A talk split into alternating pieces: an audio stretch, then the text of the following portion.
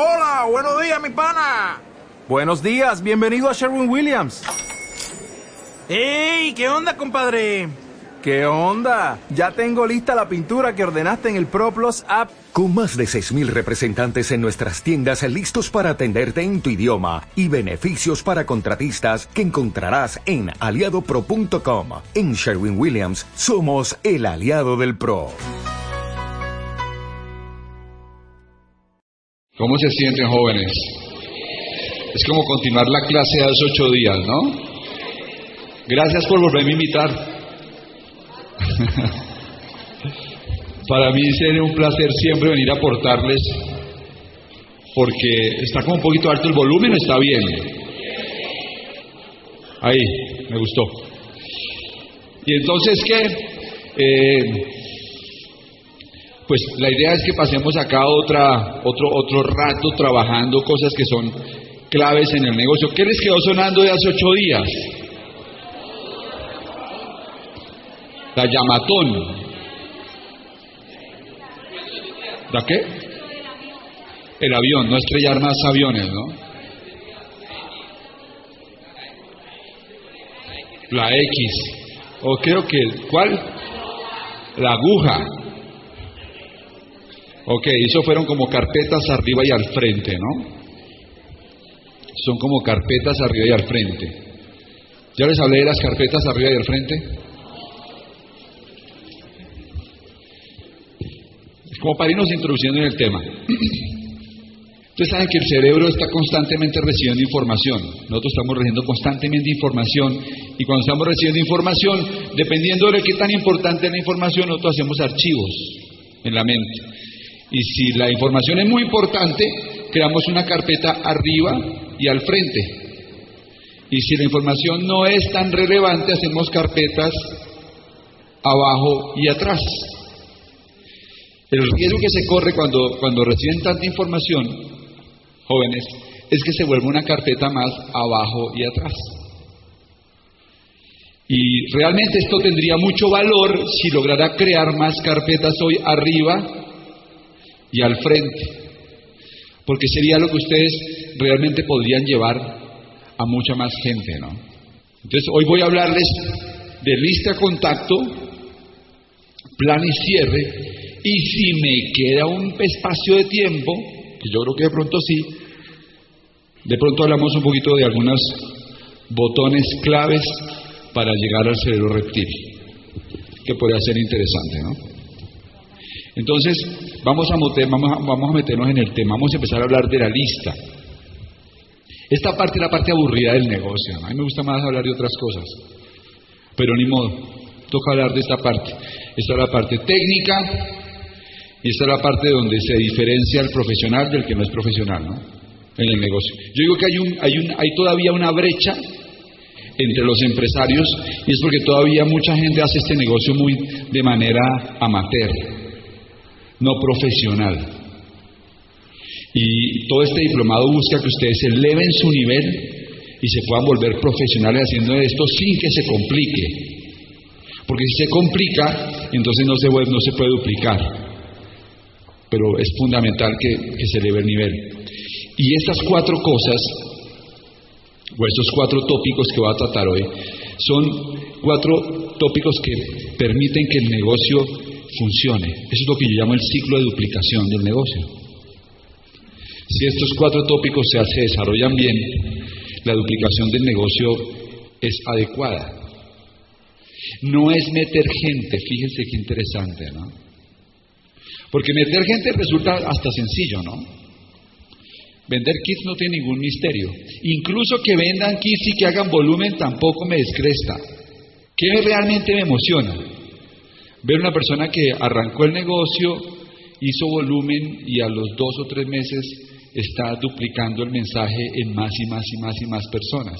Porque eso sí es network marketing. Lo otro son gerencias de ventas. Y network marketing es qué? Es duplicación, ¿no? Entonces, estos cuatro elementos que estoy diciendo, que son lista, contacto e invitación, plan y cierre y seguimiento, son los cuatro tópicos que hacen que el negocio sea, se duplique, ¿no? Entonces voy a hablar, voy a cubrir cada uno de esos cuatro tópicos. Y arranquemos con la lista. ¿Por qué se hace una lista? Porque la lista es el recurso con el que uno puede desarrollar este negocio. Porque cuando uno no tiene lista, es como cuando uno hace zapatos y no tiene cuero. La lista es la materia prima. Cuando uno comienza este negocio, uno ingenuamente cree que va a construir el negocio con la gente más cercana. Y es tan ingenuo eso como pensar que uno va a poder construir una buena distribución de seguros vendiéndole a los primos y a los hermanos, ¿no?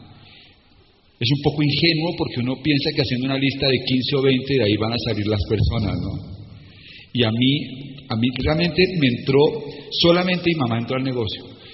Actualmente,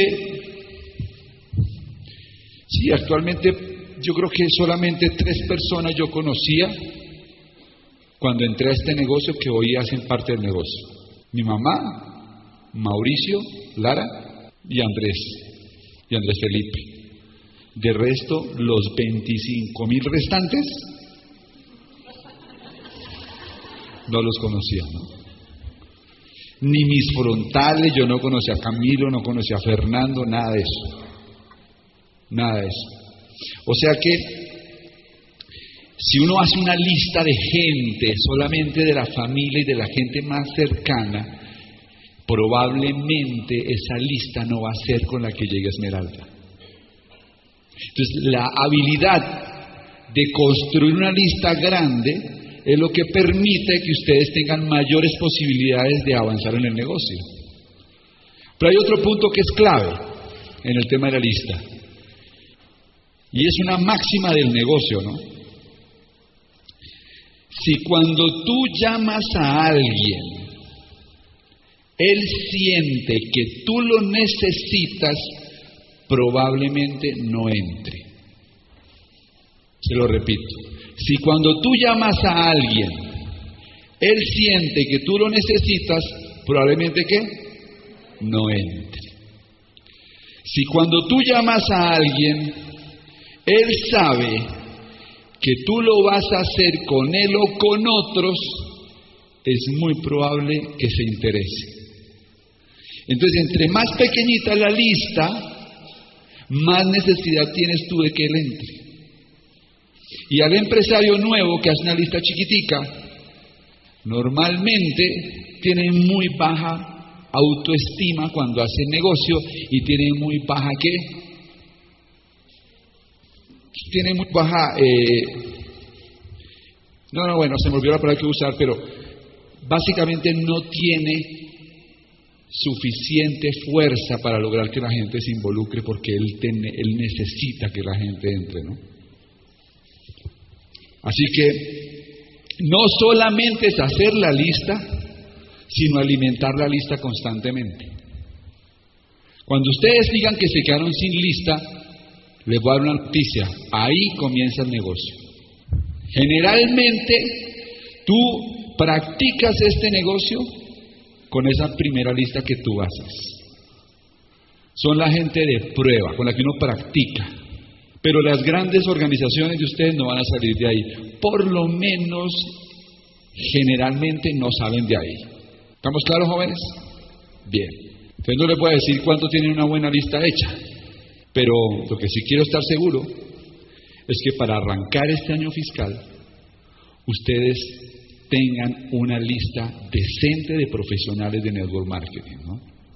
Y tengan una lista, voy a hablarles de cómo categorizar la lista, suficientemente grande como para correr los próximos meses calificaciones, auspicio de gente y toda esta historia. ¿no? ¿Cómo se hace una lista? Hay una primera, hay dos grupos inicialmente que de la lista, una o dos categorías en la lista. La primera es gente que está a larga distancia y gente que está a corta distancia. Es lo primero. Es decir, que tú vas a escribir toda la gente que está larga distancia, es gente que tienes que manejar más de tres horas para poder encontrarte con ellos. ¿Eso se llama qué? Larga distancia. O sea que Fusagasugá ya viene siendo larga distancia en algunos casos por solo trancón, ¿no? No, es en serio, es en serio. Pero igual, puede que la puedas atender. ¿Cómo realmente puedo saber que es un buen momento para auspiciar a alguien que está a tres horas de manejo? Porque voy a atenderlo por lo menos una vez cada dos semanas. Si no, no se meta, no raje gente.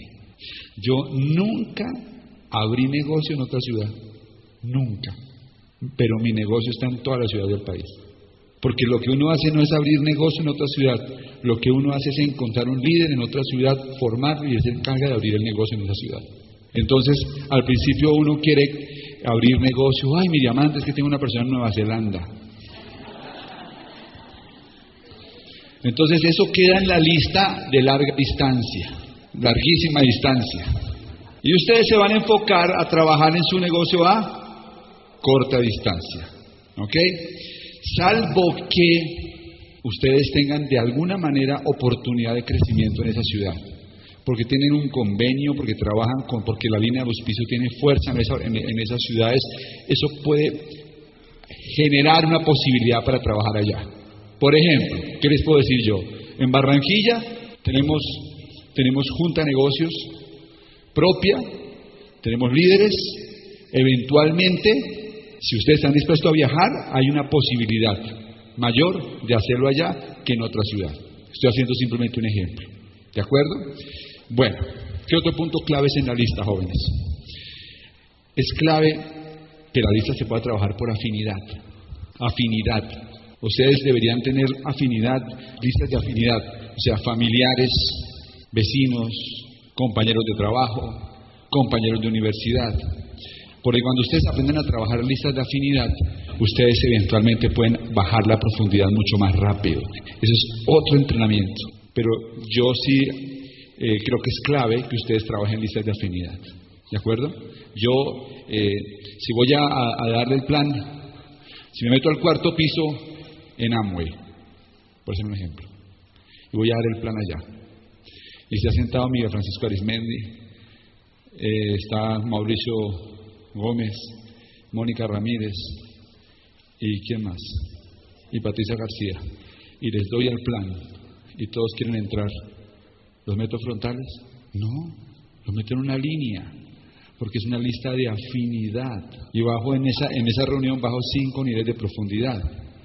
Cumple con los requisitos, se conocen, tienen afinidad y puede hacer un muy buen trabajo en equipo. Por eso es bueno trabajar listas de afinidad. Yo he bajado profundidad de 5 o 6 niveles en una sola reunión por trabajar bien una lista de afinidad. Pero atención, jovencitos, que he descubierto. Y cuando uno tiene todavía la autoestima chiquita en el negocio y todavía no tiene mucha confianza, a veces ese método es un poco más complejo. Porque estamos hablando de auspiciar 5 de una. Y si te cuesta trabajo meter a tu primo que no ha entrado al negocio, probablemente esa es una, una, una, materia que todavía tienes que aprender. ¿Me siguen la idea? Pero los platinos, esmeraldas, que tienen ya más martillo, es una forma de crecer muy rápido el negocio. Que no se vale, de una vez te lo digo, no se vale meter de la lista de la universidad, meter gente debajo de la lista del trabajo porque eso la compañera lo llama stacking, porque es meter gente que no se conoce una con otra. ¿Sí? Yo les hablé de eso la vez pasada, ¿no? Bien, pero hay un punto clave. La ISA también tiene algo que llamamos las marcas. Ya les hablé de eso, se los hablé ese día un poquito, pero lo voy a profundizar más hoy. Un prospecto de network marketing bueno tiene cuatro marcas. Y la vamos a repetir. La primera marca es, es influyente, la segunda es, es emprendedor, la tercera marca es, el educable o entrenar, y la cuarta marca es, tiene recursos. Es decir, que entre más marcas tiene alguien, mejor prospecto para el negocio es. Y entre menos marcas, no quiere decir que no pueda hacer el negocio, sino que tiene que resolver más cosas en el proceso, ¿no? Ahora bien, tú te sientas a hacer una lista. Larga distancia, corta distancia, listas de afinidad.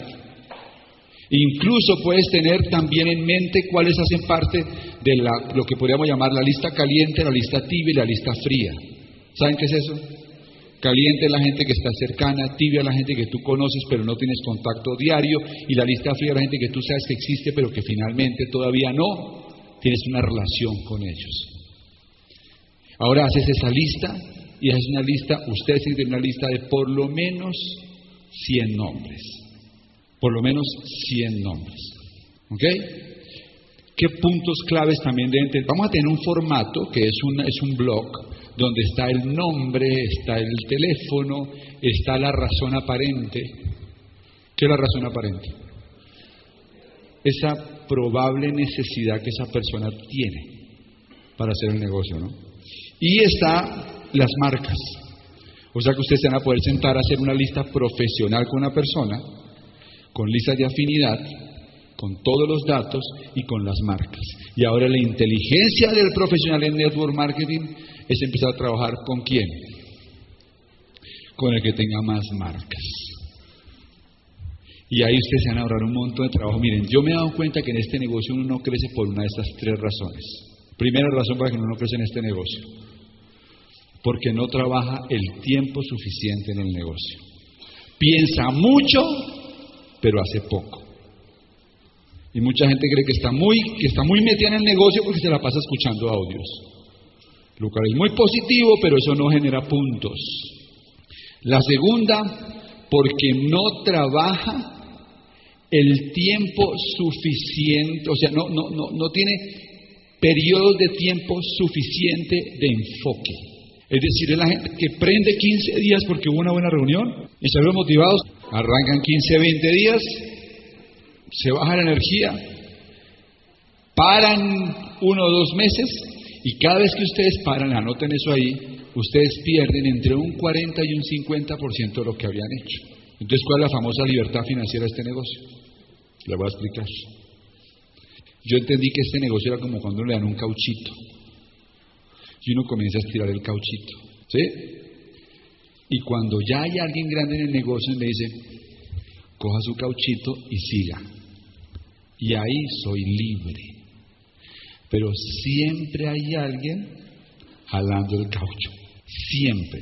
Y sus diamantes ya le entregaron el caucho a algunos de ustedes. Entonces ahorita ustedes siguen jalando.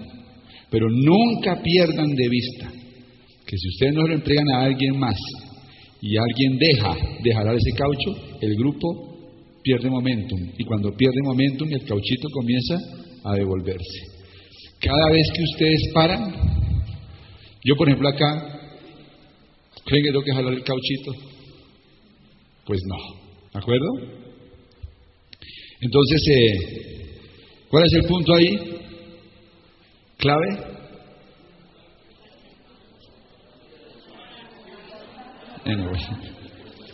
Se me fue una idea que estaba teniendo ahí.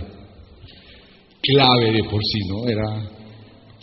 No, no es cierto. Se me fue una idea, pero dígame regreso. Entonces, estamos hablando de no parar en el proceso. Pero ¿por qué lo enganché con la lista? Las razones por las que el negocio no crece. Entonces le dije, la primera es, segundo, no hay suficiente tiempo de enfoque. Y la tercera, porque no trabajan con la persona adecuada. Y yo sí que viví ese proceso. Lo que es estar metido con gente que no tiene ni una marca y ni cinco ganas de levantarlas. Y ahí es donde uno se empieza a preguntar, ¿por qué el negocio no crece? ¿Será que yo no soy bueno? ¿Será que yo no... ¿Será, ¿Qué será lo que hacen otros?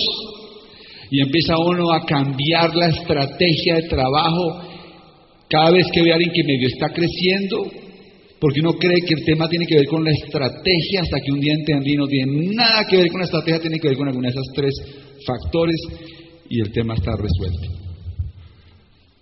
Entonces, todo esto bien organizado, la lista bien organizada, les va a permitir a ustedes hacer un trabajo de profundidad mucho más exitoso. Porque al final, jovencitos, este ciclo de auspiciar a una persona y lograr crear una profundidad en menos de una semana es lo que los va a llevar a su libertad financiera. Es aprender a hacer eso profesionalmente y de manera efectiva puede producir tanto que ustedes no se lo alcanzan a imaginar. Y yo quiero contarles esto porque quiero que entiendan cuál es el propósito de esta charla. Eso lo puedo escribir acá, ¿no? Yo voy a contarles una historia de un caso de la vida real. Caso de la vida real. Aquí arranco, aquí estoy yo, ¿no? Yo les dije que me han, creído, me han creído dos personas, ¿no? Una mi mamá y la otra, bueno, sí, Mauricio está en la misma línea de mi mamá, pero en la segunda línea, una persona que no está hoy, una amiga mía. Una amiga mía. No vamos a usar nombres reales. Una amiga mía. Fueron las dos personas que me creyeron, ¿no? Y cuidado no. No hizo mucho en el negocio, ella solamente invitó a una persona que es su mejor amiga de la universidad que llegó con el novio. Y yo me acuerdo que un, día entre semana, tomando once, le presenté, le presenté el plan al novio de la amiga de mi amiga.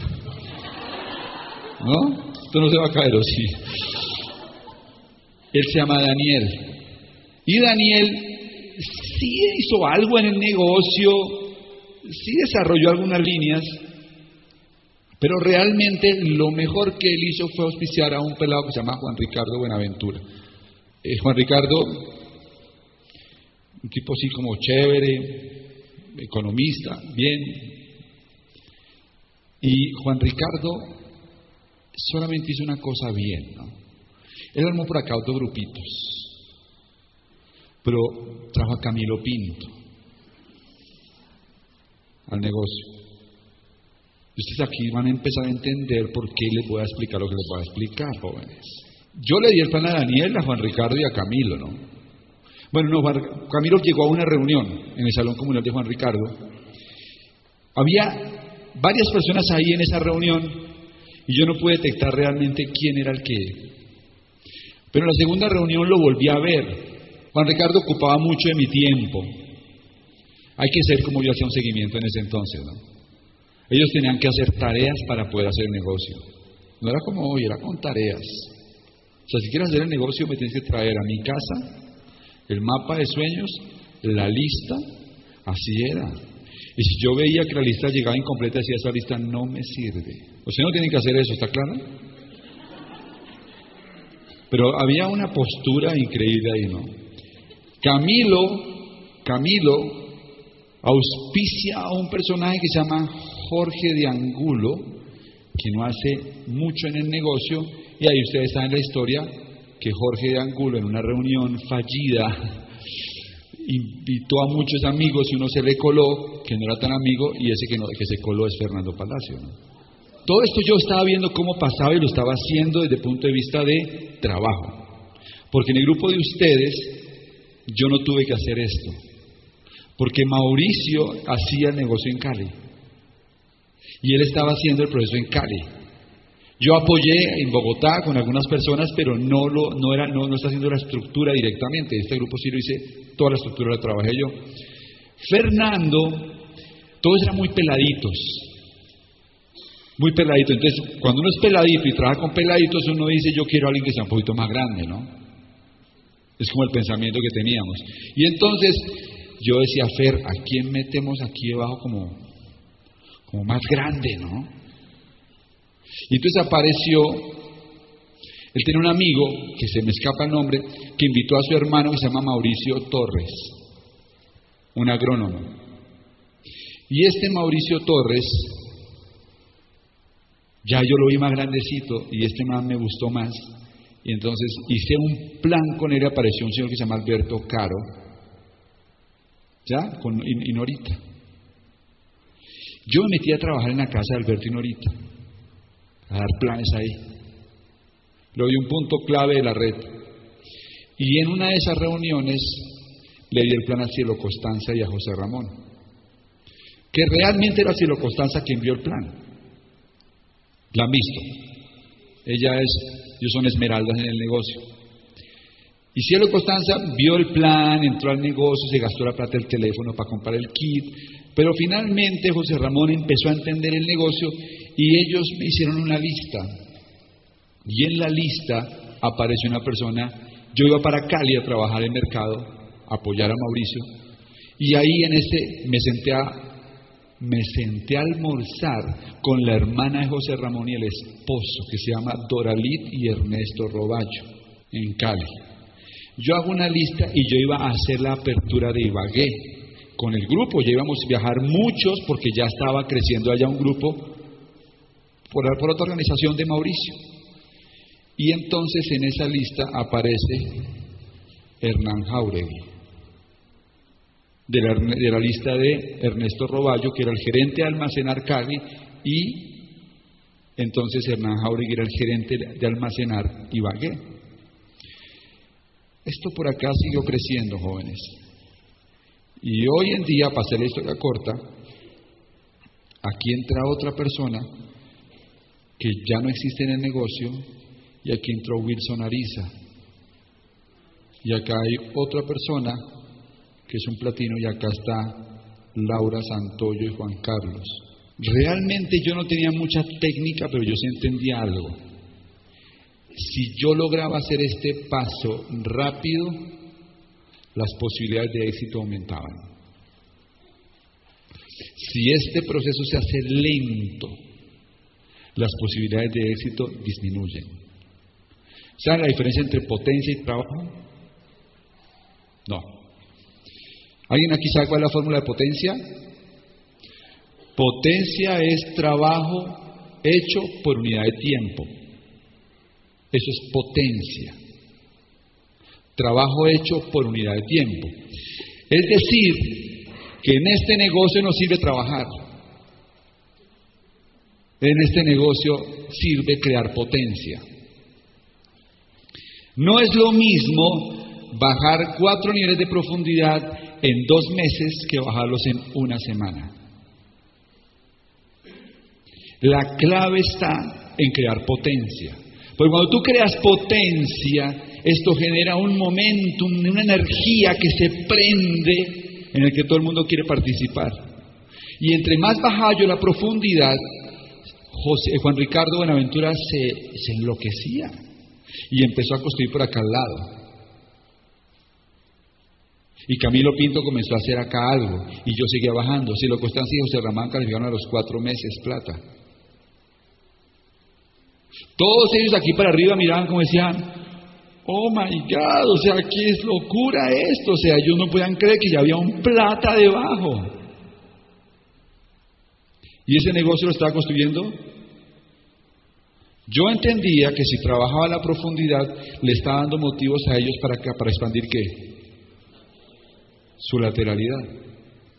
El que está enfocado en la profundidad y sabe hacer el ciclo que le puedo explicar ahora profesionalmente, le voy a decir cuál es el futuro. Porque yo conozco su futuro. ¿Qué pasó con mi amiga? Y que ni aparezca,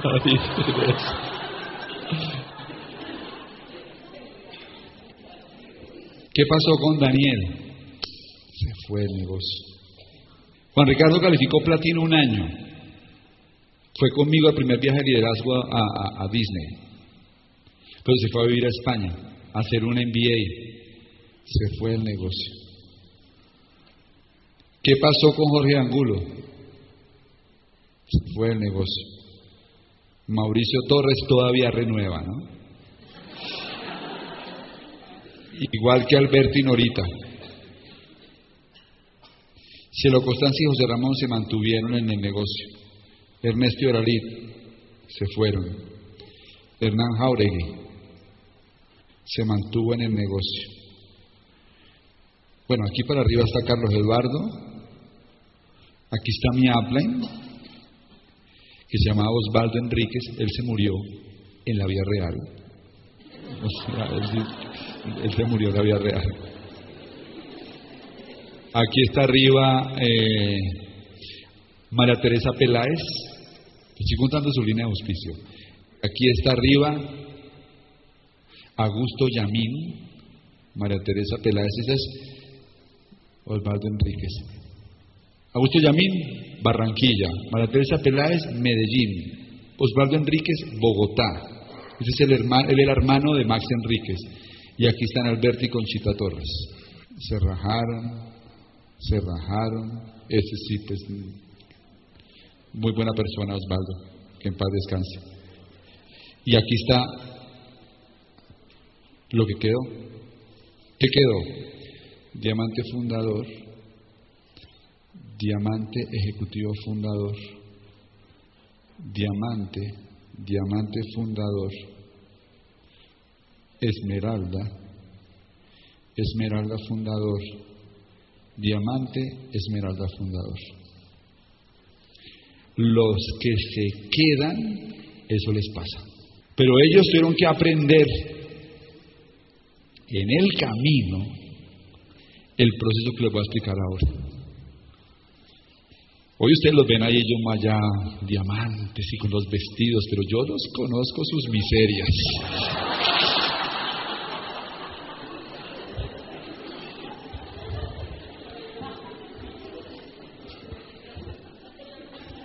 Le tomó por lo menos dos o tres años a Fernando romper la segunda línea y a Camilo otro tanto, y a Camilo otro tanto.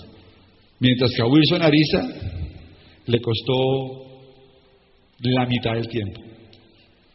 Claro, el campo se niveló, hoy el negocio indefinitivamente es mucho más accesible, pero esa es la verdad. Y ustedes se van a pasar el tiempo en este negocio dependiendo de su actitud, de su energía, del liderazgo, de la estrategia, pero muy importante hoy, de qué tan hábiles sean para hacer lo que les voy a explicar. Porque al final el juego consiste en que ustedes hagan esto mismo y que ustedes puedan dentro de cinco años sentar a un público y decirle, déjame contarte una historia. ¿Cómo logré romper tres, cuatro, cinco diamantes en una organización? Que son historias que ustedes van a contar. Entonces ya empezamos a entender por qué. Todo sale de dónde? De una lista. De una lista bien hecha. Si ustedes no hacen la lista con el nuevo, él va a invitar a toda la gente que tiene menos marcas que él.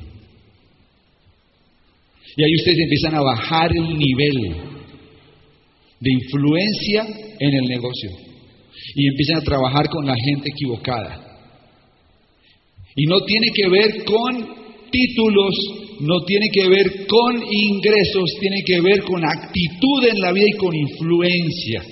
Yo todavía me acuerdo, ya que Andrés me llama y me dice que había hablado con, con es que no sé con quién arrancó el primero. Sí. Germán.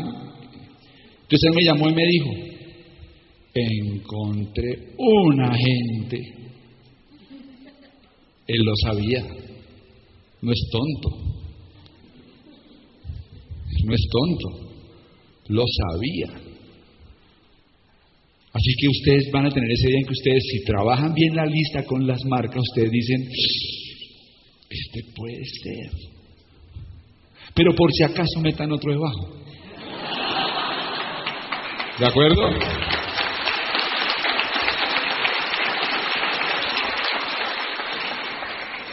Es la verdad de las cosas, ¿no? Entonces, ¿ya entendemos por qué la lista? ¿Y entendemos por qué sacarle la lista al nuevo? Bien. Ok. Vamos a hablar entonces un poquito de, de contacto. Un tema de contacto. Yo no sé si les había dado estas, estas cifras, pero entre el 3 a un 7% de la gente con la que ustedes van a hablar de este negocio estaría casi dispuesta de inmediato a arrancar el negocio. O sea, de 100 personas, 3 a 7 estarían dispuestas casi de inmediato a hacer el negocio. Son gente que entra fácil. Fácil, fácil, fácil. Es la gente que la cambian fácilmente de una marca a otro de celular.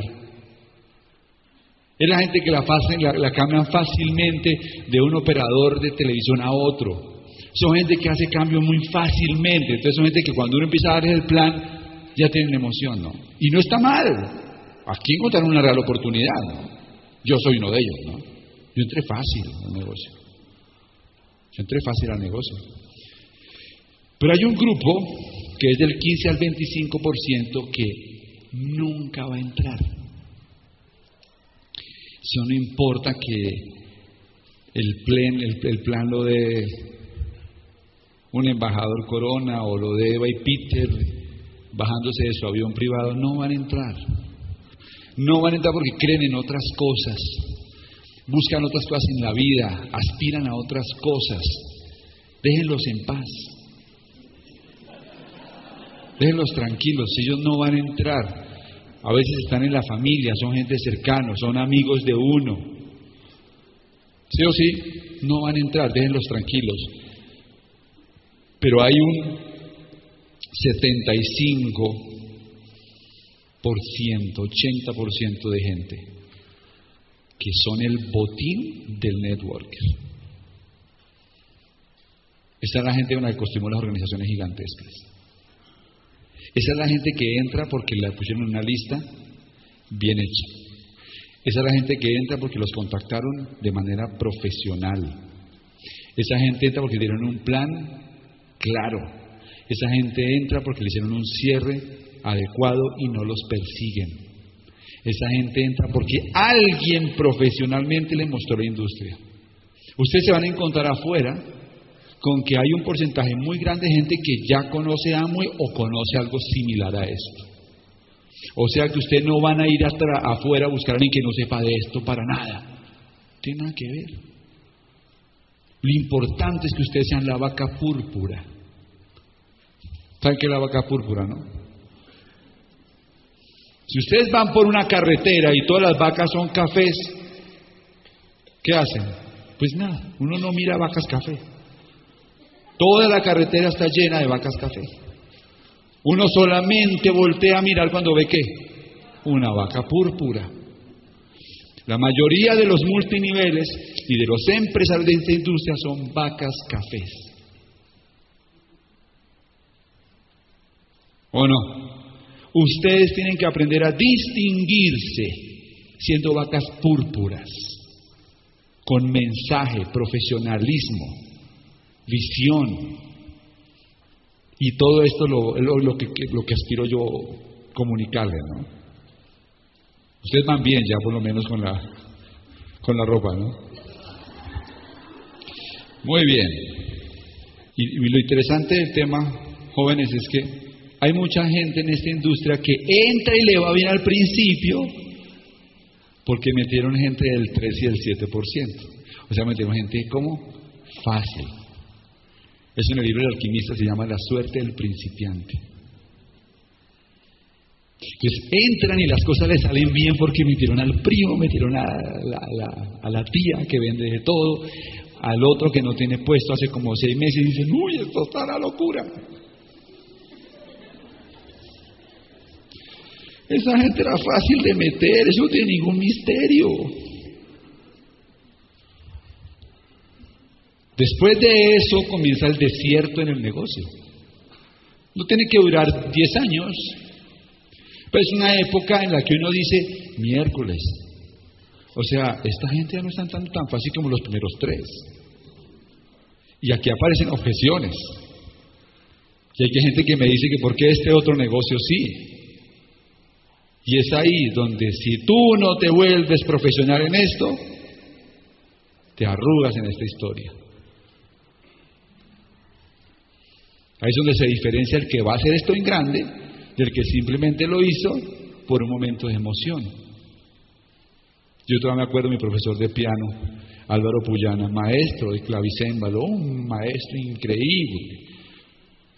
Yo estaba tocando piano con el maestro y pues entonces yo estaba oyendo muchos audios de motivación. que yo le decía, maestro, la motivación es muy importante.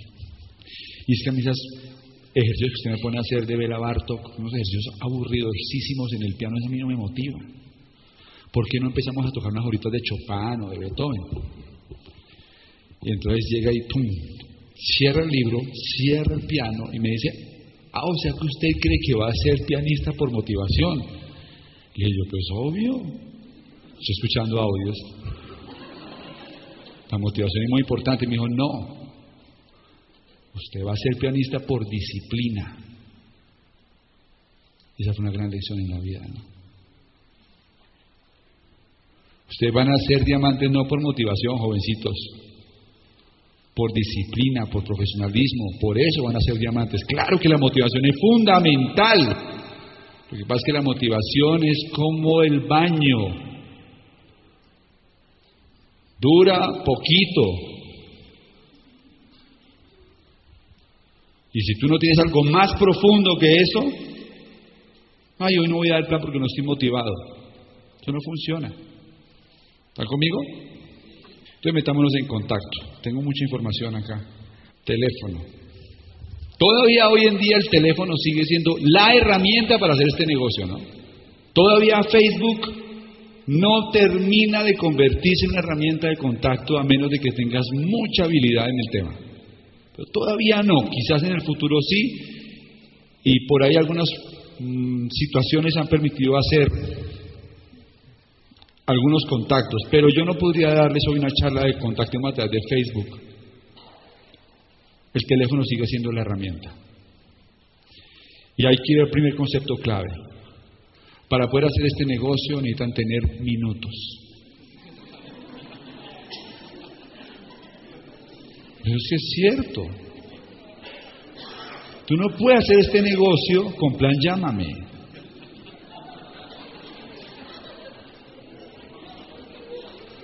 Sí, por eso, plan, llámame, o sea.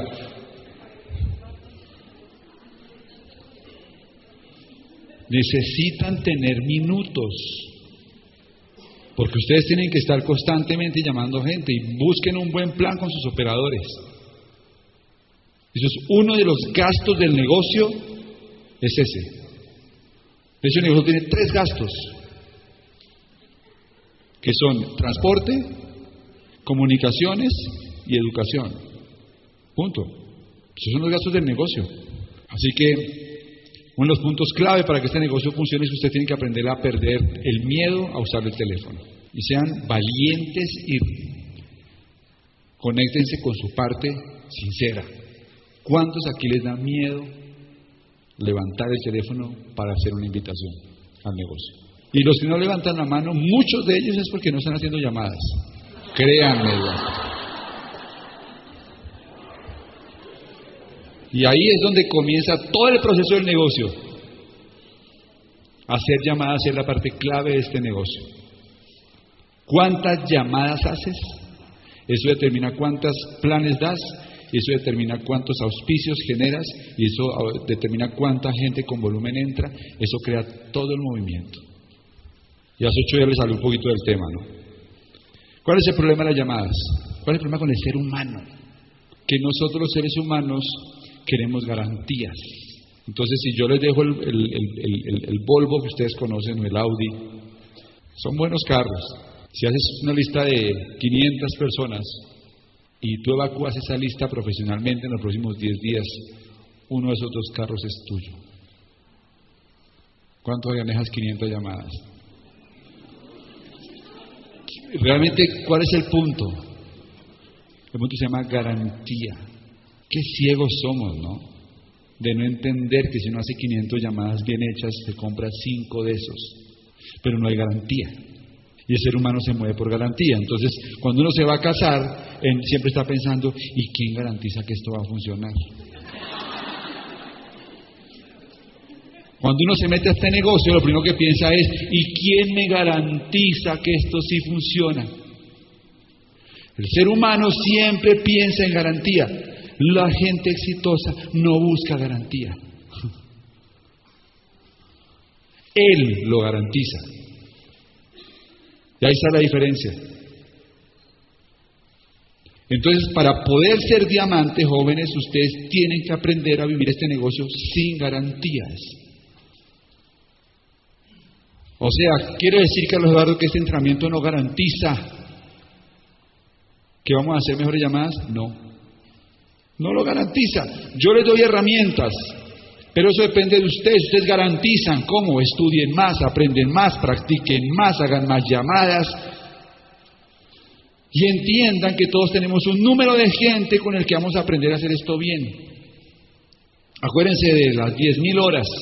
Cualquier cosa que tú hagas durante 10.000 horas te vuelves experto.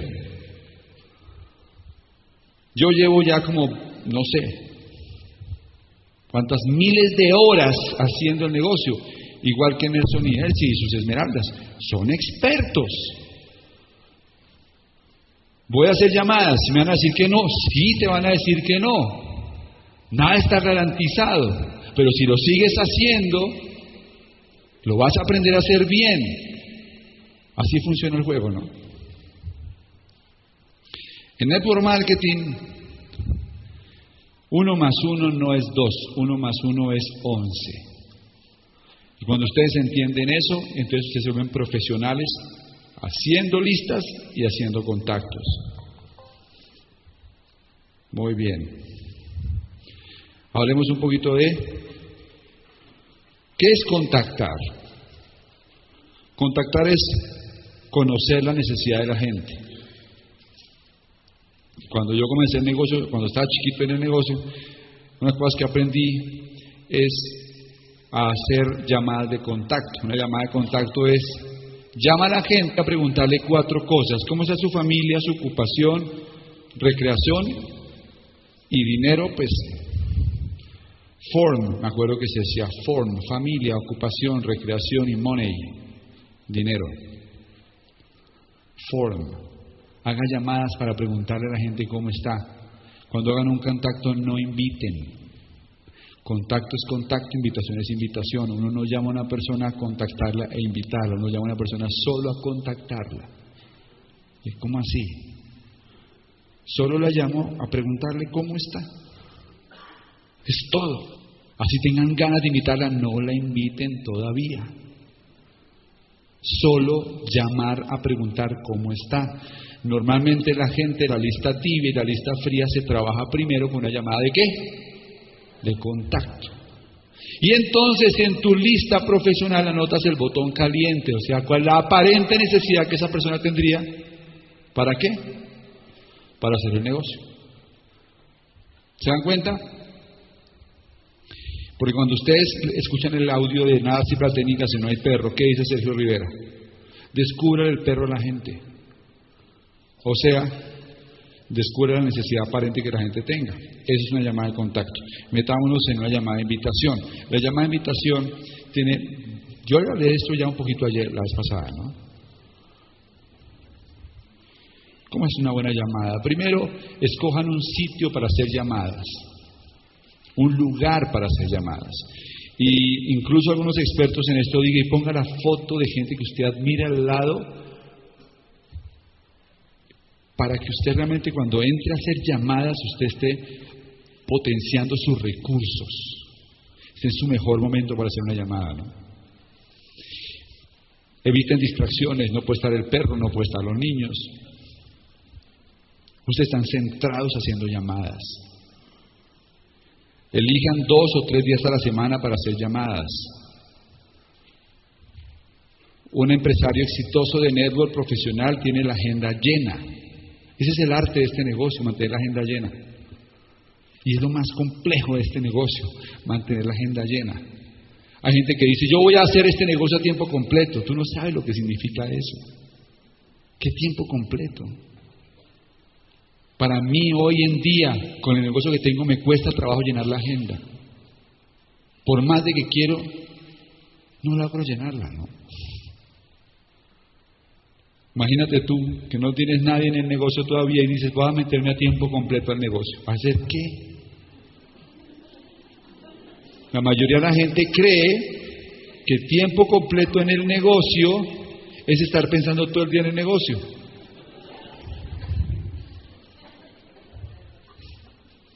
Estar en este negocio a tiempo completo es un privilegio, no un sacrificio. Es un privilegio que me gané. Y Esmeralda para arriba es una cosa que con su en consultan, ¿no? Así que ese es el punto clave. Si yo tengo tres días a la semana para hacer llamadas, es muy probable que logre mantener la agenda llena. Tengan días para hacer llamadas. Vuélvanse metódicos para hacer las cosas. Los colombianos tenemos método. Yo me acuerdo de la historia del, de, un, primo mío que, estudia mecánica automotriz. Bueno, ya, ya tiene, ya, ya tiene su, su, título y todo eso. Y me cuenta una historia una vez en Alemania, cuando entra a un taller de la Mercedes-Benz. Y cuando llega allá ve todo. Ustedes imagínense taller colombiano, taller de la Mercedes-Benz en Frankfurt. Entonces él entra ahí y ve todo impecable, limpio, perfecto, organizado. Y entonces le dice a, un colombiano que trabajaba ahí, venga, ¿y este modelo de, de organización, dónde lo, lo aprendieron? Y él dice, ¿acaso es que hay otro? El método, el éxito es un hábito. A usted lo que más trabajo le va a costar es lograr mantener esto que le estoy diciendo todos los días vigente. ¿Cuántos de ustedes hacen llamadas? ¿Tienen espacios para hacer llamadas acá todas las semanas? Hello. Voy a abrir la pregunta otra vez porque no, no, no, no pregunté bien. ¿Cuántos acá tienen espacios y días definidos para hacer llamadas? Muy pocos jóvenes. ¿Y los demás?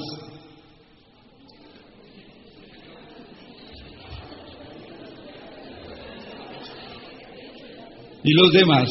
¿Sabe qué hace uno cuando no tiene ese método? Uno mete a uno al negocio y se vuelve el porrista de ese que metió, ¿no? Y le da la bendición al contrato, que este sí sea, que este sí funcione, porque es la mente nuestra, ¿no? Esa es la mente nuestra. Clave, jóvenes. Si no se me rascó acá. Muy bien. ¿Qué otro punto clave en la llamada? Actitud de la mina de oro. Pues aquí en la 30, aquí en la 30, se volteó un camión de la Brinks y traía miles de lingotes de oro, ¿no? Tres de la mañana y ustedes están pasando por ahí. Y dicen, mire, todo lo que cojan ahí es suyo. Si ustedes paran en ese momento y comienzan a meter oro entre el carro hasta que ya no cabe más el oro y ustedes dicen, wow, hay demasiado oro. Hagamos que una lista. Obviamente no sacan la lista con las marcas, pero sí salen y dicen mentalmente de la familia quién invitamos para que recoja todo este oro que, que está acá o no. Y ustedes llaman a alguien y le dice, vente para acá, no te imaginas lo que me acabo de encontrar, hay oro tirado por toda la 30. Y la gente dice, no, usted cómo se le ocurre llamar a esta hora. ¿Y ustedes qué harían en ese momento? Colgar y llamar a otro. Si hay mina de oro, no hay problema con la llamada. El problema es que nos cuesta creer que realmente esto es una mina de oro. Y por eso en el fondo creemos que la gente nos hace un favor entrando al negocio. Y quiero que lo tengan bien claro, jóvenes. Hay más oro hoy en el negocio Amo y cuando yo comencé hace 17 años. En este negocio, entre más oro se produce, más oro se multiplica. Hoy recibo mucho más dinero por mis niveles en el negocio que por lo que recibí hace seis o siete años.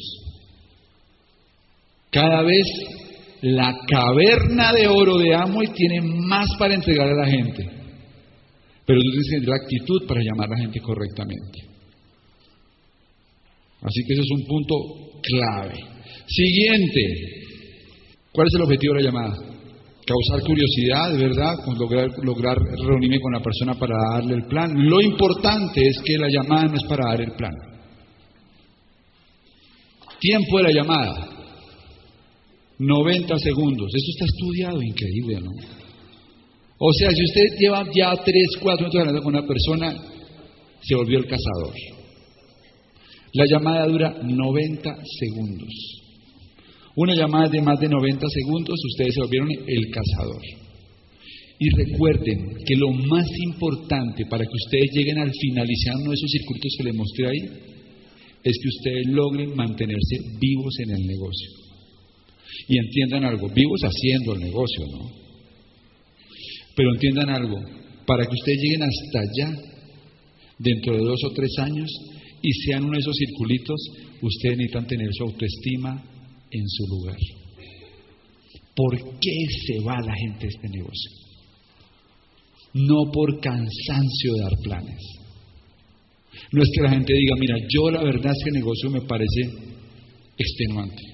Mira cómo tengo los dedos ya. No paraba de dar planes. Era insólito. Nunca en mi vida había trabajado tanto con el negocio de Amway. Eso no existe. Aquí la gente se va por fatiga mental.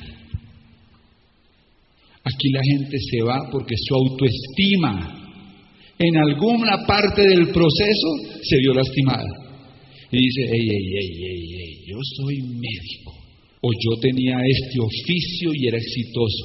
Y ahora me meto a esto. No me contestan el teléfono. La gente me deja plantado. ¿Yo qué hago acá? Y por eso se va la gente del negocio. Luego lo que me he dado cuenta es que si logramos proteger la autoestima de la gente, la gente no se va. Y si no se va, tú eres uno de esos circulitos.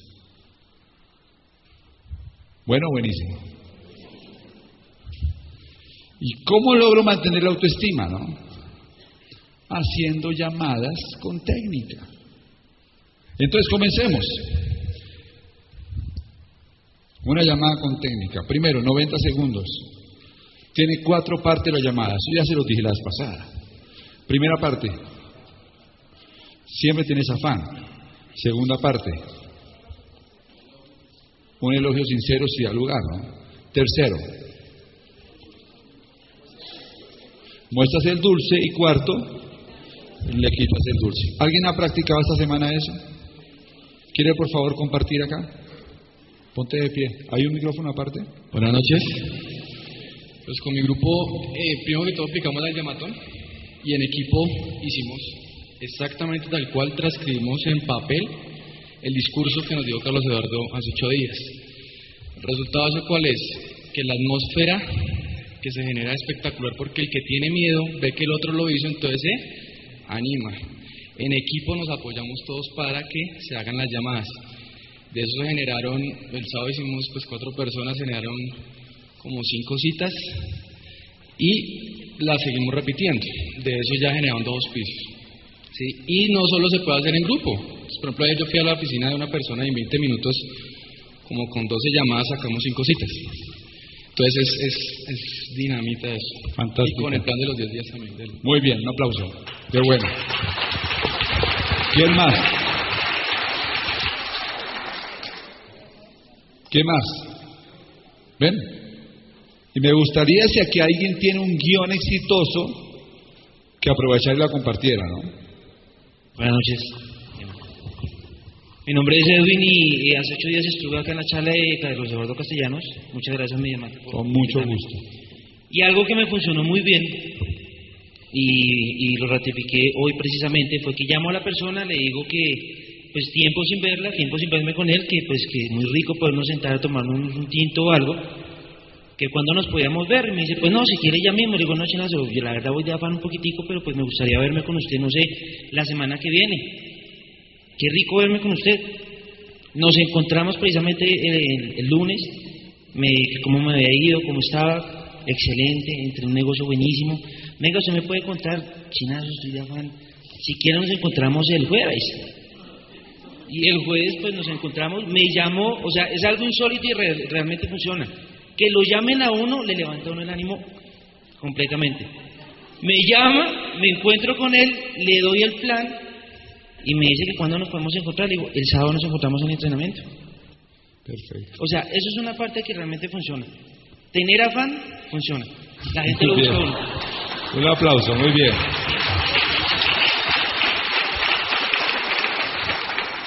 Entonces no quiero repetir lo que... ¿Alguno quiere algún guion? ¿Tiene aquí alguien un guion que quiera compartir? ¿Alguien? ¿Da miedo el micrófono? Bien, pero está claro, ¿verdad? Metámonos en otro tema. Entendemos la lista, entendemos el contacto, entendemos el guion de invitación, entendemos la autoestima, salir de la llamada con autoestima. Y ahora viene una parte clave, y es el plan. Yo no voy a decirles cómo dar el plan, porque aquí puede haber 80 formas de dar el plan. Y ustedes mantengan la forma de dar el plan. Ese no es el punto.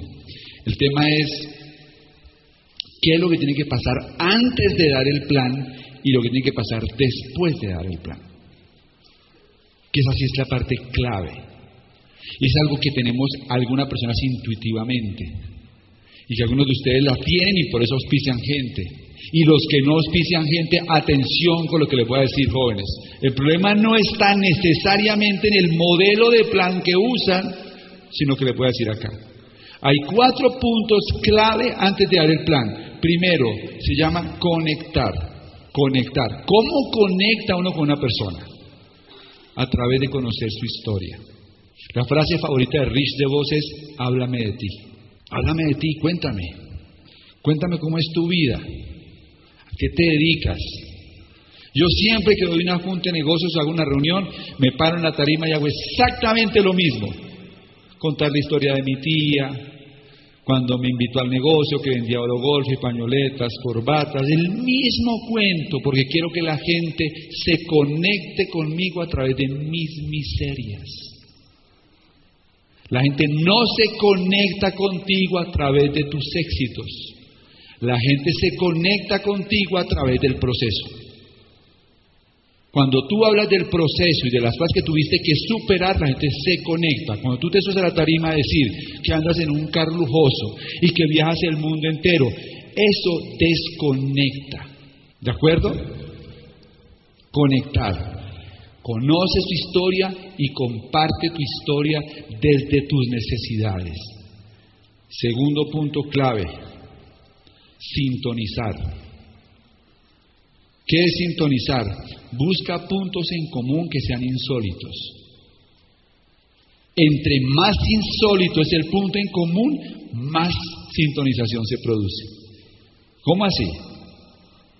Estoy yo allá en la sede y me, pues voy a dar un plan a una persona del grupo que me dice, ayúdame porque es que voy a darle el plan, quiero darle el plan al jefe mío, que es el gerente de una compañía muy grande farmacéutica.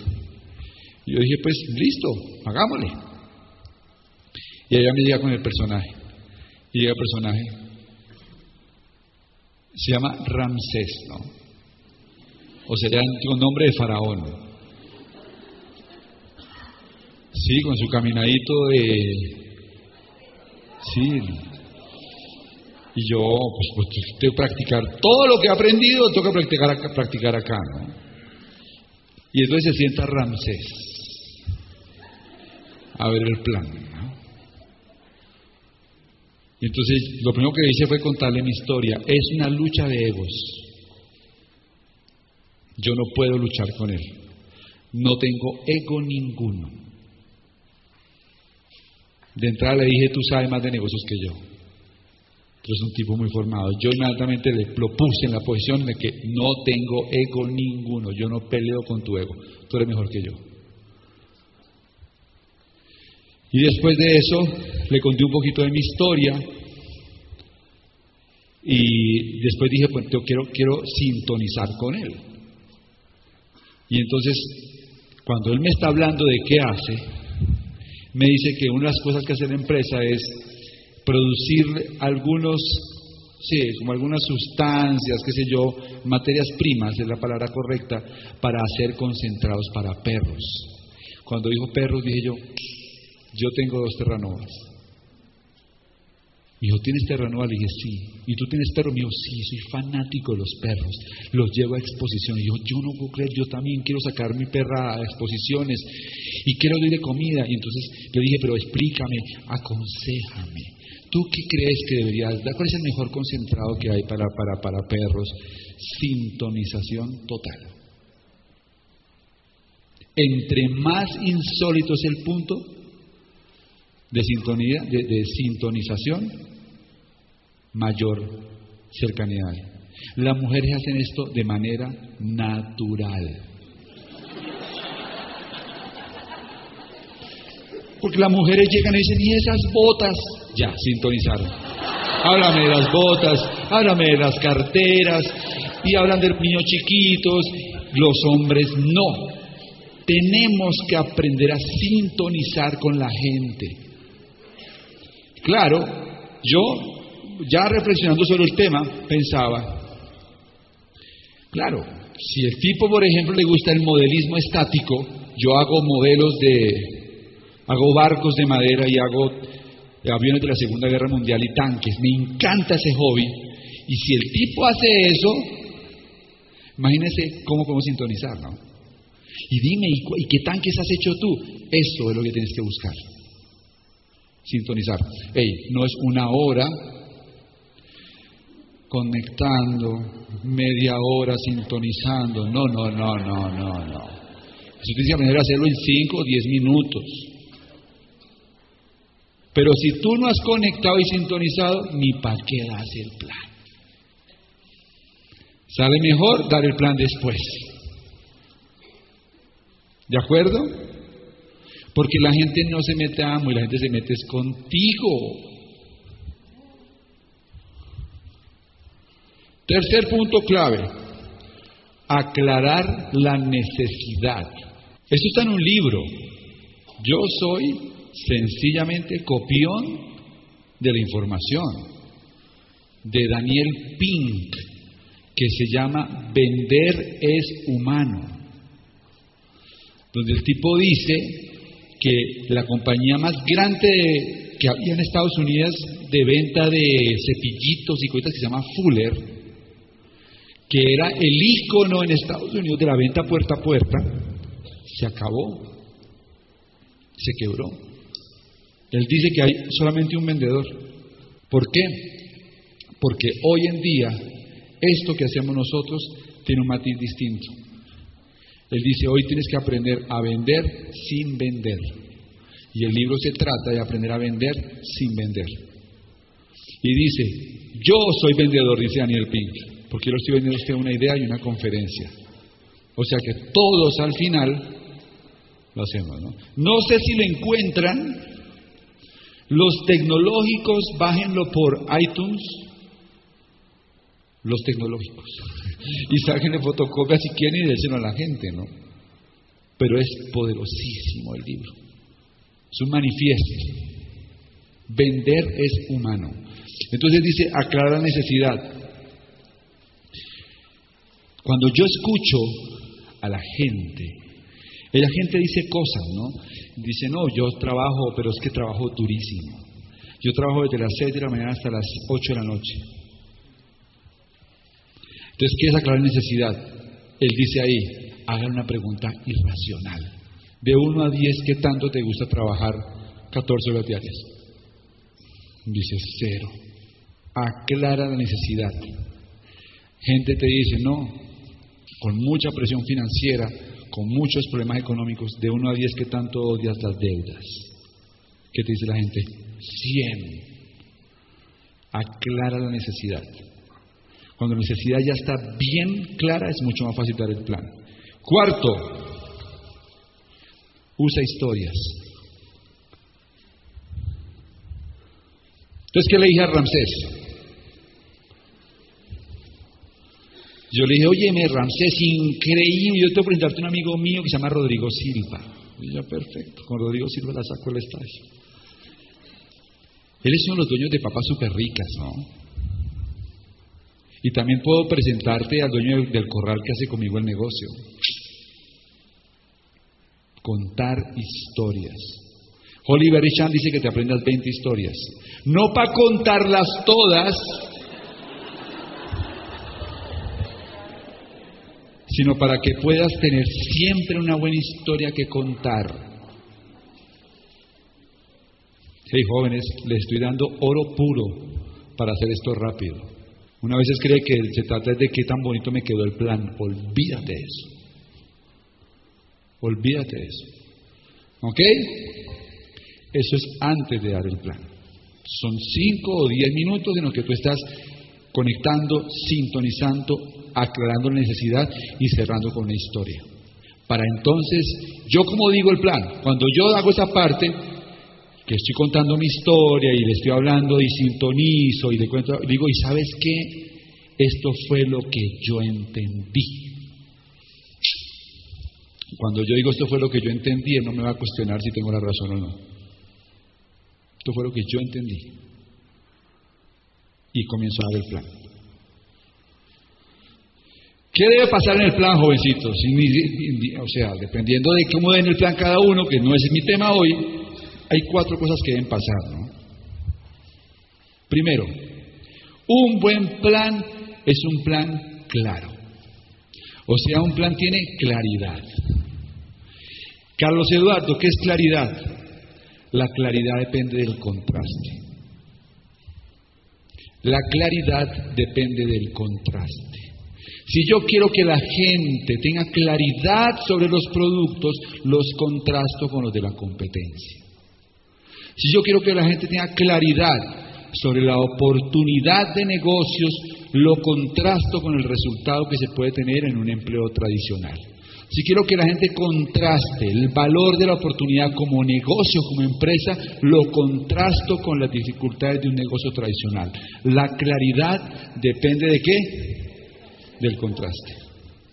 Ya lo hacemos intuitivamente algunos, pero ahora ustedes van a hacer a propósito.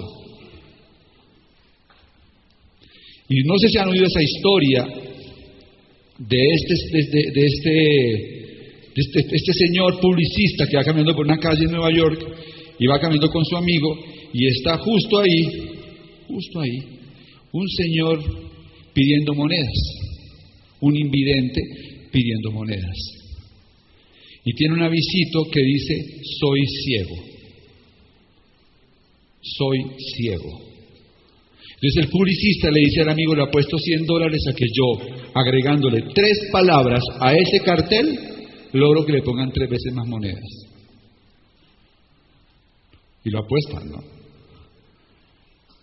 Y entonces él agarra el cartel y le pone, soy prima eh, es primavera y soy ciego. Es primavera y soy ciego.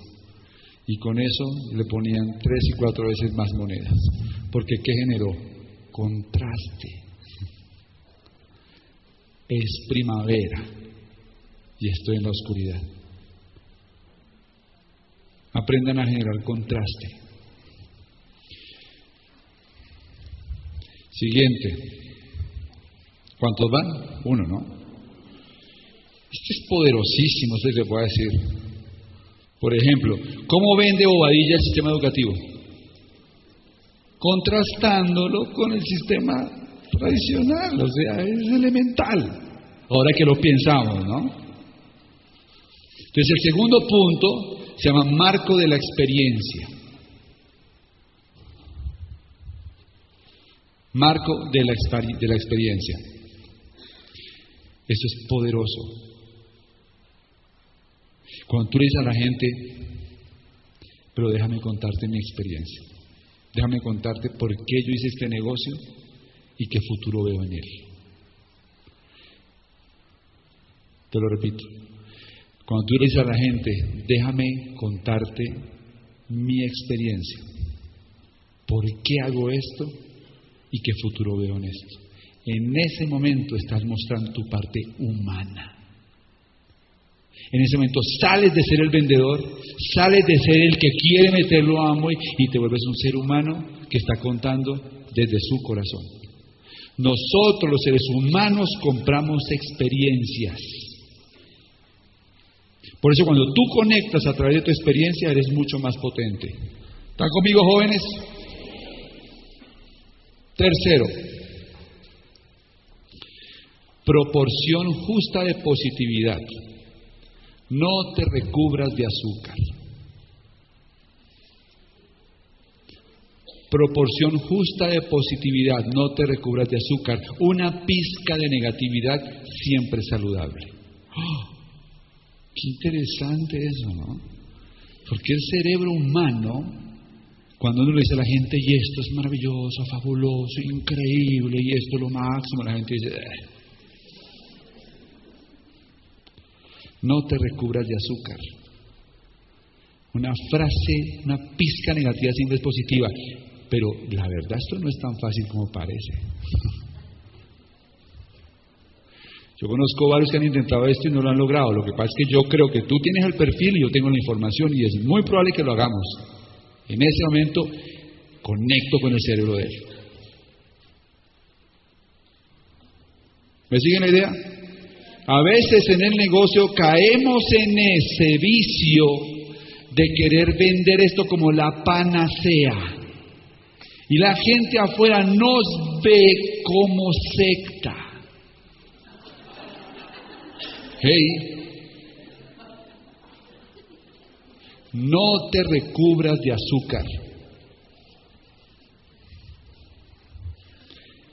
Cuarto, haz una petición clara. Dile, Nelson, métase conmigo. Hagámosle juntos.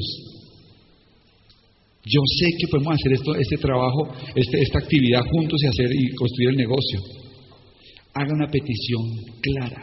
Muchas veces la gente termina el plan y se quedan como, ¿y qué? Buenísimo, ¿no? Dígale de una vez, quiero que se meta conmigo en el negocio. Quiero que seamos socios. Quiero poner mi tiempo, mi esfuerzo en que hagamos este proyecto los dos.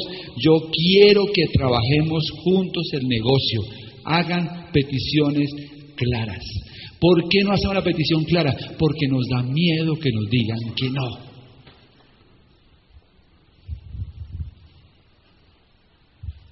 Y entonces mucha gente se levanta del asiento, se va como diciendo, pues interesante, pero no me dijeron de qué se trataba.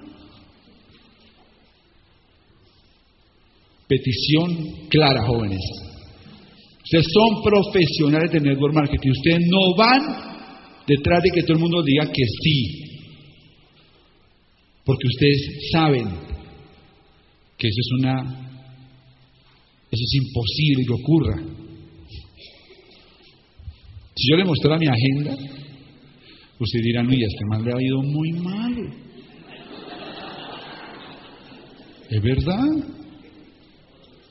Ustedes, de mi agenda de 17 años, ¿cuántos planes yo puedo recordar? Les prometo que no creo que sean 50. Dudo mucho que sean 50. Y con esos 50,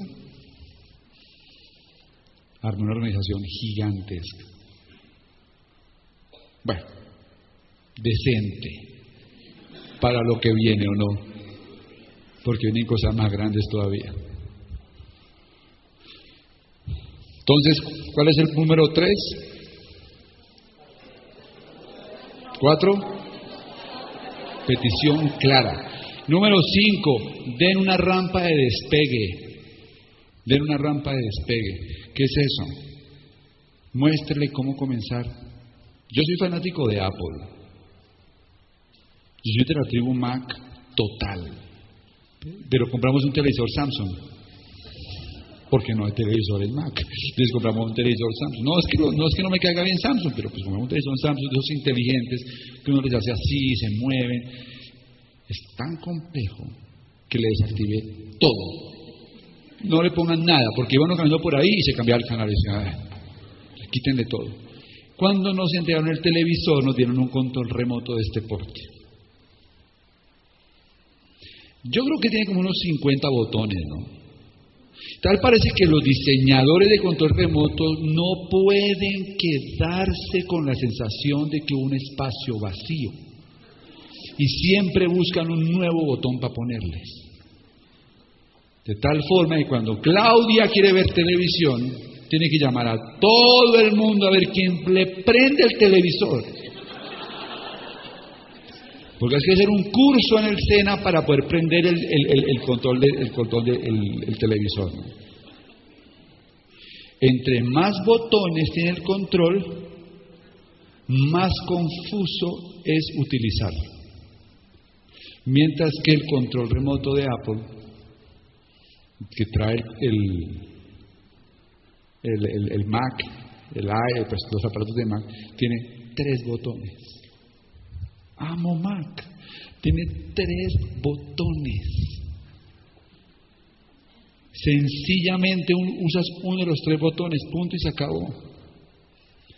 Jovencitos. Le dice a la gente, este negocio es fácil. Esto es tirado. Y le saca el control remoto con 40 botones.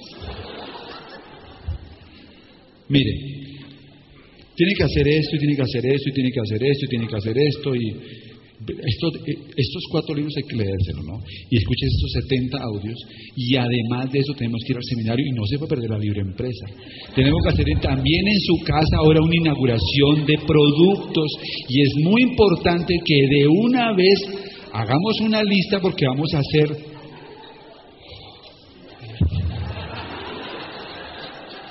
y el nuevo se va para la casa diciendo, qué aparato tan maravilloso, pero ¿quién maneja este control remoto? Control remoto de tres botones. Punto. Punto. Por ejemplo, plan de los 10 días. Esto resuelve en la mente de la gente muchas cosas. Son tú y yo 10 días juntos. Tú y yo, 10 días, entendiendo cómo se hace el negocio. El código es otro punto clave del, control. ¿De acuerdo? ¿Y cuál podría ser el tercero? Empezar a usar los productos, empezar a educarse, yo no sé, pero escojan tres botones para su control remoto. Porque de los 10 días lo tiene prácticamente todo. Entonces a mí me, suena bien, código, plan de los 10 días y comenzar a usar los productos. ¿Me siguen la idea, jóvenes? Bueno, ¿cree que esto les puede ayudar a ustedes para, para dar planes?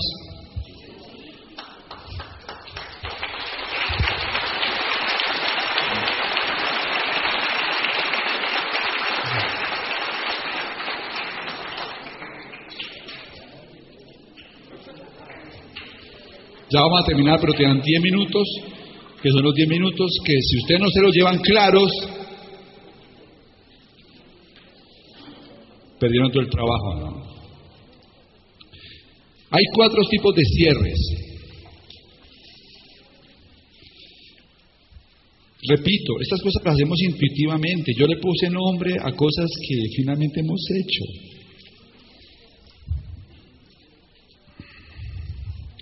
Primer cierre, se llama cierre elemental. ¿Cuál es el cierre elemental? Es esa persona que desde que comenzó a dar el plan quiere entrar. ¿Ya les tocó alguno? Y uno es tan ingenuo que aspira a que todos los cierres sean igual, ¿no? No, ese es uno del 3 al 7%. Cierre elemental, ¿no? Segundo cierre, se llama cierre alternativo. ¿Qué es el cierre alternativo? Miren, es esa persona que realmente está medio... no está muy positiva y toda la historia, y ustedes de una vez ya en su mente saben que aquí hay que hacer un cierre alternativo, es decir, ¿sabes qué? Yo creo que a ti te convendría mejor iniciar esto usando algún producto. ¿Por qué no compras este kit de hábitat para la humanidad? Contribuyes a construir una casa para una familia y tienes oportunidad de usar tres productos claves en, tu casa. Y listo. Es probable que usando el producto aumente su interés, pero tu autoestima está bien. Entonces tú puedes decir, esta semana me fue re mal. 10 es alternativo, 10 kits de hábitat para la humanidad. Entonces no vas a tener planes en los que no hay dinero. Otra, otra oportunidad, que fue la que usé con Ramsés, es decir, hermano, la verdad es que para que podamos estar en sintonía del negocio, es bueno que te leas este libro antes de cualquier cosa. Mira, no firmes, no hagas nada. Léete este libro. Y le di el negocio del siglo XXI. Cierre alternativo. Si yo le digo, y hay que ir a la libre empresa y compre no sé cuántos puntos, no, no está en esa posición. ¿Me siguen la idea? Tercer tipo de cierre. Es el cierre con objeciones. Sí, lo que pasa es que yo no tengo tiempo. Lo que pasa es que no tengo plata. Lo que pasa es que yo tengo una tía que estuvo. Ahí lo que mejor funciona es la técnica del corazón. ¿Y cómo es la técnica del corazón? Tú le vas a decir, mira, yo quiero que tú seas muy honesto conmigo y me digas realmente qué es lo que te preocupa y te prometo total sinceridad de parte mía respecto a si esto es para ti o no. ¿Estamos claros? Pídele que sea honesto y ofrécele sinceridad. Porque muchas veces el problema es que la conexión está a dos niveles. Pero cuando tú le pides eso y le das una puerta de salida, Él se abre. Y probablemente esto lleve a una segunda reunión, a entregar un material, pero sabemos los dos para dónde vamos. Hay, una, hay un gap, hay una brecha entre lo que la persona está pensando y lo que tú estás intuyendo que él piensa. Y entre más se disminuya esa brecha, más efectivo es en el proceso. ¿Sí fui claro? Anyway.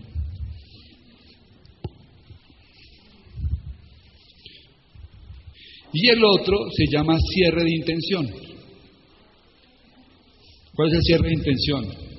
Es la persona que te dice, mire, yo no tengo la plata, pero hagámosle. Me gustó.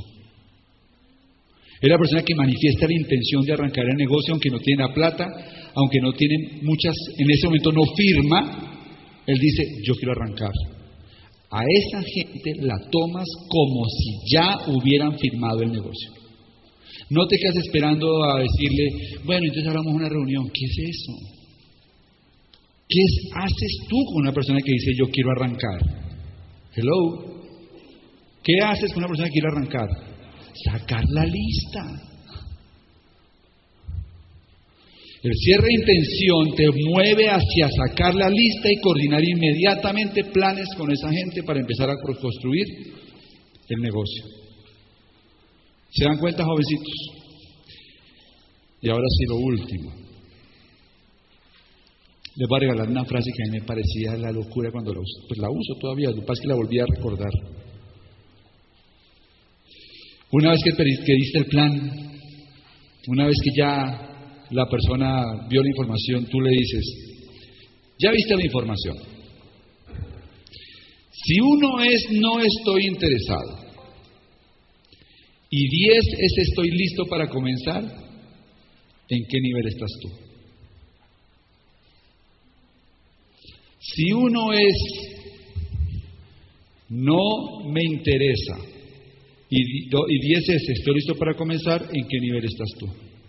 Y tú por dentro sabes que trabajas con seis para arriba. Tú no trabajas con cuatro ni con tres, tú trabajas con seis para arriba. Si te dice como cinco, cierre alternativo. Producto, un material, buy. Seis para arriba, objeciones. Manejas objeciones. ¿De acuerdo? Seis para arriba significa que hay un... Normalmente la gente no te dice 6.5, la gente te dice 9 o 10. Es en serio. ¿Se dan cuenta? Si la persona te da más de 6, esta también la uso yo. Basado ya en lo que has visto, si arrancaras el negocio, ¿cuánto dinero te gustaría ganar al mes para que se justificara hacerlo? Basado en lo que has visto. Basado en lo que has visto. Si arrancaras el negocio, ¿cuánto dinero te gustaría ganar que, se, que justificara hacerlo? Uy, no, tres millones, dos millones, un millones. Ustedes no se imaginan eso, lo importante que es esa cifra que le van a dar ahí. ¿Me siguen la idea? Porque esa frase la encajas o la enlazas con la siguiente. ¿Cuánto tiempo semanal estás dispuesto a invertir para ganarte esos dos millones de pesos al mes? Te lo repito, ¿cuánto tiempo semanalmente estarás dispuesto a invertir para ganarte esos X millones de pesos al mes? La gente te dice, no, yo soy capaz de, no sé, cinco horas diarias, lo que sea. Perfecto. Y entonces enlaza la siguiente. ¿Cuánto dinero estarías dispuesto a invertir para comenzar tu negocio y ganarte esos dos millones de pesos al mes? Tienes todas las herramientas para hacer un cierre muy potente. Él te dice, no, hasta cinco millones. Perfecto. ¿Verdad que sí?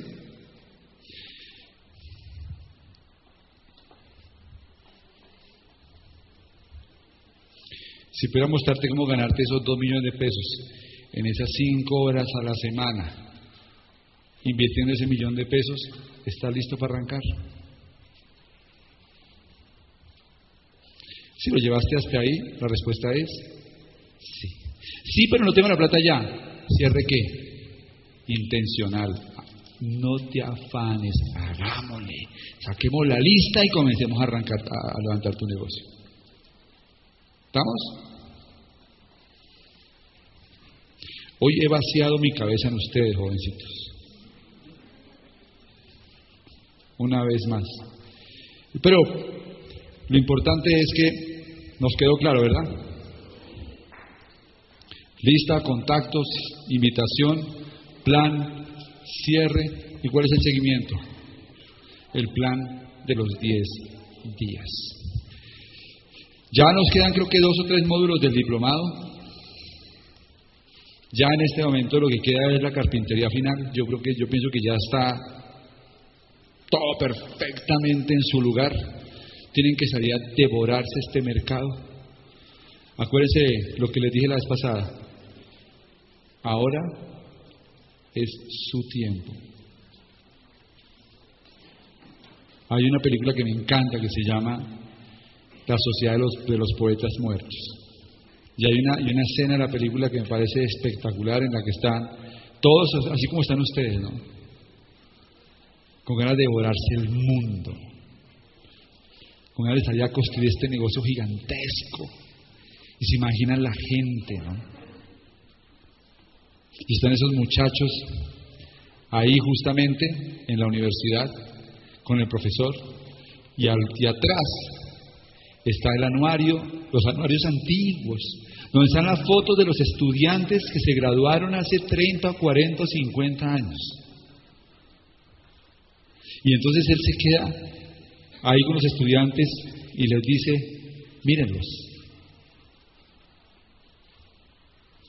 se ven con energía, con fuerza, con sueños, con visión, con ganas de salir adelante, igual que todos ustedes les dicen. Al igual que ustedes, ellos también crean que se van a devorar el mundo. Pero esperen, les dice, acérquense, porque hay algo que ellos quieren decirle. Y entonces los estudiantes comienzan a acercarse a donde están las fotos de esa gente y ya la mayoría murieron. Y ponen sus oídos cerca y él comienza a decirles, aprovechar el momento. Aprovechar el momento. Y yo quiero decirles algo, Jim Dornan murió hace una semana. Y muchas otras leyendas de este negocio ya no están. Y si ustedes quieren acercarse y escucharlos, les estarían diciendo, aprovechar el momento. Ahora es tu turno. Tienes la información, Tienes el mejor vehículo de la historia de los negocios en tus manos y los mejores líderes. Aprovechar el momento y hagan un cambio para ustedes y sus familias y para su futuro, jovencitos. No hay nada en este momento que puedan poner como excusa para no convertirse en diamantes en el negocio. Bye. Gracias.